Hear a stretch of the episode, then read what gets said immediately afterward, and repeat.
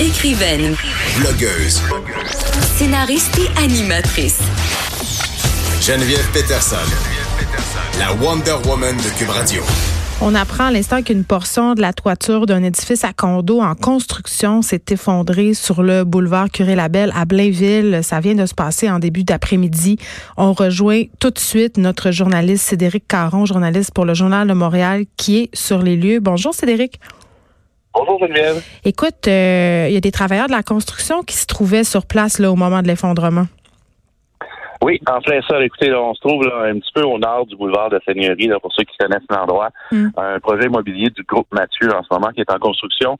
Euh, selon les informations préliminaires, là, je viens tout juste de, de parler avec euh, les pompiers policiers sur place. là, ce serait euh, le plancher du deuxième étage qui se serait effondré. Donc, euh, déjà, les pompiers ont écarté euh, le fait que la neige sur le toit pourrait être en cause.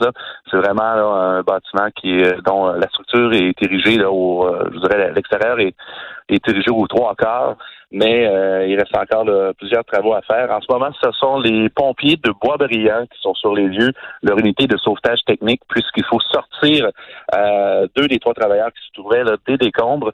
Euh, un est déjà parti pour l'hôpital. On parle euh, de blessures qui nécessitaient là, de possiblement un transport vers, un- vers un centre de traumatologie. Et euh, un deuxième est toujours coincé sous les décombres, mais conscient. Donc, euh, l'unité de sauvetage technique des pompiers de Boisbriand est sur place pour euh, tenter de- d'extirper la victime. Donc, ce que je comprends, euh, Cédric Caron, c'est qu'on craint pas pour la vie de ces travailleurs de la construction-là là, à ce stade-ci. Non, la vie des, euh, des travailleurs, là, pour le moment, ne serait pas en danger.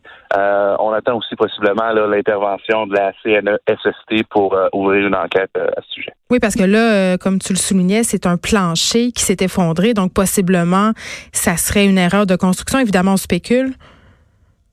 Euh, écoutez, sur place, des travailleurs parlaient de possiblement euh, euh, trop de briques qui auraient été... euh, bon, ça, ça l'équipe de travailleurs qui s'appellerait aux travaux, ce sont des maçons. Ouais. Donc, possiblement une surcharge de briques qui aurait pu entraîner là, un- une rupture du soutien du plancher.